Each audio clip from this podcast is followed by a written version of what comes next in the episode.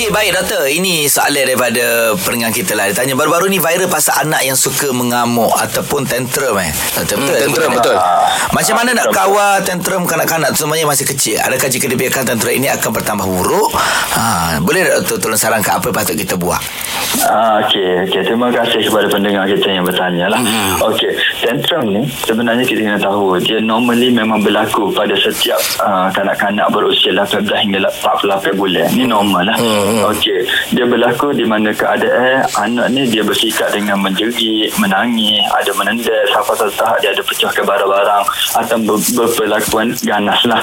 Okey, uh, dia sebenarnya berlaku ni adalah disebabkan oleh anak-anak tu untuk menzahirkan dia punya rasa kecewa bila mana kemahuan dia tak diikuti. Uh, kalau dia sekat apa semua, ah, dia jadi dia uh, tantrum ni akan datang lah. Hmm. Okey, jadi uh, dia akan makin teruk sekiranya kalau kita semua ikut dia punya kehendak.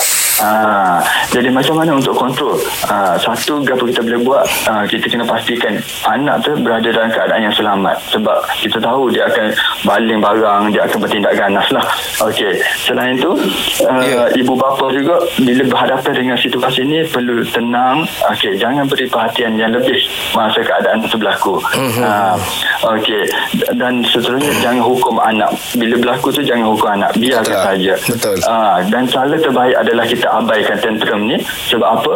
Ah, okey, bila anak besar, ah, bila anak dah dah resolve dia tantrum tu, uh-huh. kita slow talk dengan dia, bagi tahu kenapa kita tak bagi. Jadi uh-huh. kita bagi rasional terhadap apa yang kita buat tu. Jadi anak lebih memahami dan Baik. slowly akan uh, tenang. Ha, itulah cara dia. Okey, terima kasih doktor. Terima kasih doktor Okey, sama-sama.